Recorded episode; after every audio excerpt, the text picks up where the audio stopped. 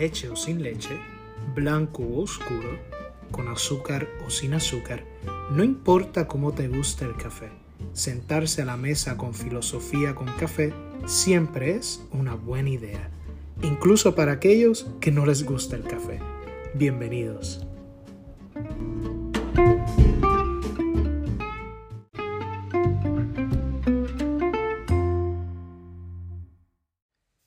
Queridos amigos, bienvenidos a Filosofía con Café. Antes de continuar con Aristóteles, creo que es conveniente un resumen o recap de lo que hemos visto en el pasado episodio y también añadir algunas otras ideas que parecen ser importantes para comprender las aportaciones al pensamiento occidental de este filósofo. Las ideas más importantes y centrales de la metafísica de Platón son las siguientes. Número uno, la doxa, que son impresiones, información obtenida por los sentidos, que se aceptan tal como son sin haber tenido una intervención de la razón. La segunda es la episteme, que es el conocimiento obtenido mediante razonamiento de tales impresiones. Por tanto, se convierte en un conocimiento válido. Número tres, importantes son las ideas, que son seres atemporales sin tiempo, inmutables que no cambian, que se encuentran en el mundo suprasensible, en el mundo que no se capta por los sentidos. Son el principio de todas las cosas, puesto que las cosas sensibles participan de cada una de las ideas. Y cuatro, el mundo de las ideas es el mundo donde residen las ideas y solo tenemos acceso a ese mundo mediante el intelecto, por medio de él que recordamos las ideas. En la República hay una famosa y trillada historia conocida como el mito de la caverna, siendo más bien una alegoría. Platón compara a quienes se muestran indiferentes ante la búsqueda de las ideas con unos prisioneros atados de pies y manos y recluidos en el fondo de una cueva, ante los que se exhiben las sombras de objetos iluminados por un fuego. Aunque lo que ven son solo sombras, los prisioneros creen que se trata de objetos reales. A los prisioneros que confunden las sombras con los objetos reales, se les debe mostrar el mundo que hay fuera de la caverna. Este mundo exterior es una metáfora del mundo de las ideas. Según Platón, las únicas personas que pueden exhortar a quienes perciben las cosas solo con los sentidos a utilizar la razón y a percibir las ideas son los filósofos. En el mismo diálogo y en el Fedro, Platón presenta la tripartición del alma. ¿En qué consiste esto? Bueno, que el alma se divide por tanto en tres partes.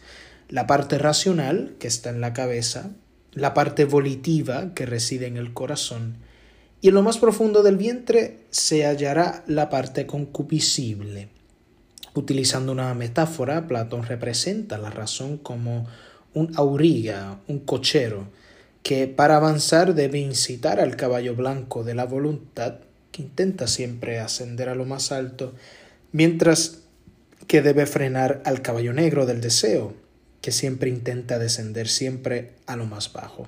Según Platón, cuando estas tres partes del alma funcionan correctamente, se transforman respectivamente en las virtudes de la sabiduría, el coraje y la templanza. Él considera que de la armonía de estas tres virtudes nace la virtud de la justicia. Dicho de otra manera, si, la, si la razón, la voluntad y el deseo funcionan correctamente, nacen la sabiduría, el coraje y la templanza. Y cuando la sabiduría, el coraje y la templanza armonizan, entre sí nace la justicia. Con el surgimiento de la justicia, según Platón, nace el Estado ideal. El Estado ideal no es una democracia, sino un tipo de aristocracia, aristocracia de la razón, le llaman los académicos. Consiste en una clase de gobernantes, una clase de guerreros y una clase de artesanos. Respectivamente sería el alma racional, el alma volitiva y el alma concupiscible. Cuando la sabiduría de los gobernantes, el coraje de los guerreros y la templanza de los artesanos armonicen entre sí, surgirán la justicia y el estado ideal. Teniendo estas otras ideas claves de Platón en mente, pasamos a Aristóteles, considerado el filósofo más importante, más grande de la antigüedad. Con 17 años se traslada a Atenas y estudia en la Academia de Platón durante casi 20 años. Después es llamado a Macedonia para ejercer de preceptor del joven Alejandro Magno. Tras el ascenso al trono de Alejandro, Aristóteles vuelve a Atenas y funda el Liceo, también conocido como Escuela Peripatética, por la costumbre de su fundador de debatir y enseñar caminando a lo largo del pórtico de la escuela, el peripato. Cuando desarrolla sus investigaciones sobre los animales salvajes, Aristóteles empieza a cuestionar la teoría de las ideas de Platón.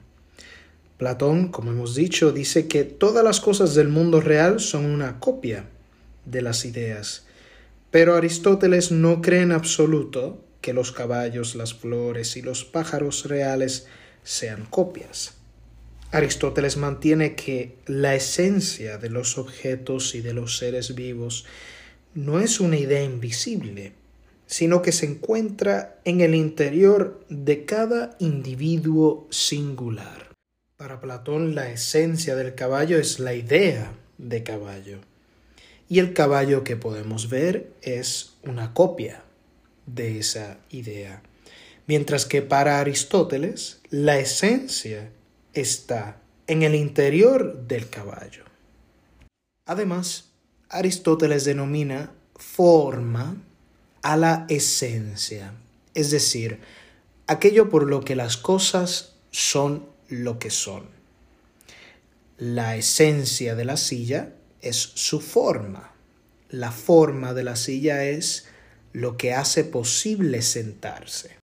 La esencia de la taza es su forma la forma de la taza es lo que hace posible beber de ella.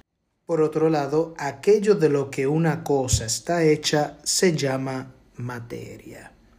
La materia de una copa de cristal es el cristal. La materia de un vaso de madera es la madera. Según Aristóteles, cada objeto o ser vivo está constituido por dos componentes, forma y materia. La forma, la forma para beber agua, más la materia, cristal, daría lugar a una copa de cristal. Resumiendo, podemos decir que el punto de vista de Aristóteles es realista, mientras que la teoría de las ideas de Platón expresa una concepción dogmática y abstracta.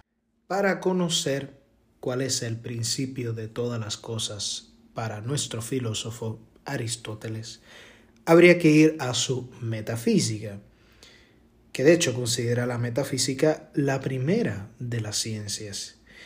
Por ejemplo, mientras que la física examina qué función cumplen los cuernos de un ciervo o de qué material están hechos, la metafísica es la ciencia que reflexiona sobre qué tipo de cosas son los cuernos, sobre por qué existen las cosas, incluidos los cuernos, o sobre qué significa existir. Para Aristóteles, reflexionar sobre qué son los cuernos, por ejemplo, equivale a buscar la sustancia de los cuernos. Para Platón la sustancia es la idea, o más bien la, el principio de todas las cosas eran las ideas, mientras que para Aristóteles la sustancia es el objeto singular, concreto. En el ejemplo anterior, la sustancia de los cuernos, pues son los mismos, son los cuernos mismos que tenemos ante los ojos. En la concepción de Aristóteles, todo objeto singular, concreto, está constituido por la unión de forma y materia, lo que daría el nombre de sustancia, materia formada. Para Aristóteles, el principio de todas las cosas es la sustancia. Puesto que la metafísica finalmente trata de lo que está más allá de las cosas, que el hombre percibe mediante los cinco sentidos, Aristóteles la considera la filosofía primera. Ahora, ¿cuál es la relación entre materia y forma? Aristóteles lo explica con dos términos, potencia y acto, siendo potencia la condición por la que la materia tiene la posibilidad de asumir una determinada forma, mientras que el acto es el estado en el que esta forma se ha realizado. Por ejemplo, una semilla está en acto de semilla, pero está en potencia a ser un árbol. Todas las cosas están originalmente provistas de una fuerza que las impulsa a asumir una forma específica. En otras palabras, todas las cosas son al mismo tiempo potencia y acto. Aristóteles afirma que todo lo que existe en el universo se rige por cuatro causas. La causa formal, la causa material, la causa eficiente y la causa final. La causa formal sería la forma de la cosa. Tomemos por ejemplo la casa. La causa formal de una casa es la forma de la casa. La causa material de la casa son los materiales de lo que está hecha la cosa en este caso la casa, que puede ser de piedra, puede ser hierro, puede ser madera.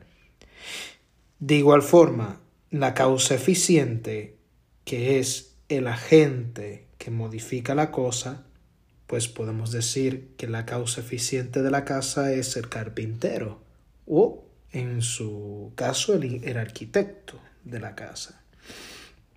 Y la causa final de la casa, podríamos decir, el propósito finalidad de la cosa, en este caso de la casa, es el vivir cómodamente. Para Aristóteles, conocer el universo implica, por tanto, conocer cómo está hecho, y eso consiste en reconocer las cuatro causas que rigen todas las cosas. Queridos amigos, hemos compartido muy brevemente lo que para Aristóteles es el principio de todas las cosas, la sustancia. Luego de Aristóteles seguirán las filosofías helenísticas, que las podemos tocar en un próximo episodio, para luego iniciar la filosofía medieval. En ella haremos un recorrido básico por sus principales exponentes. Nuevamente nos excusamos por habernos extendido más allá de los 10 minutos. Espero que sigan compartiendo con sus amigos esta iniciativa y los esperamos el próximo martes. Hasta la próxima.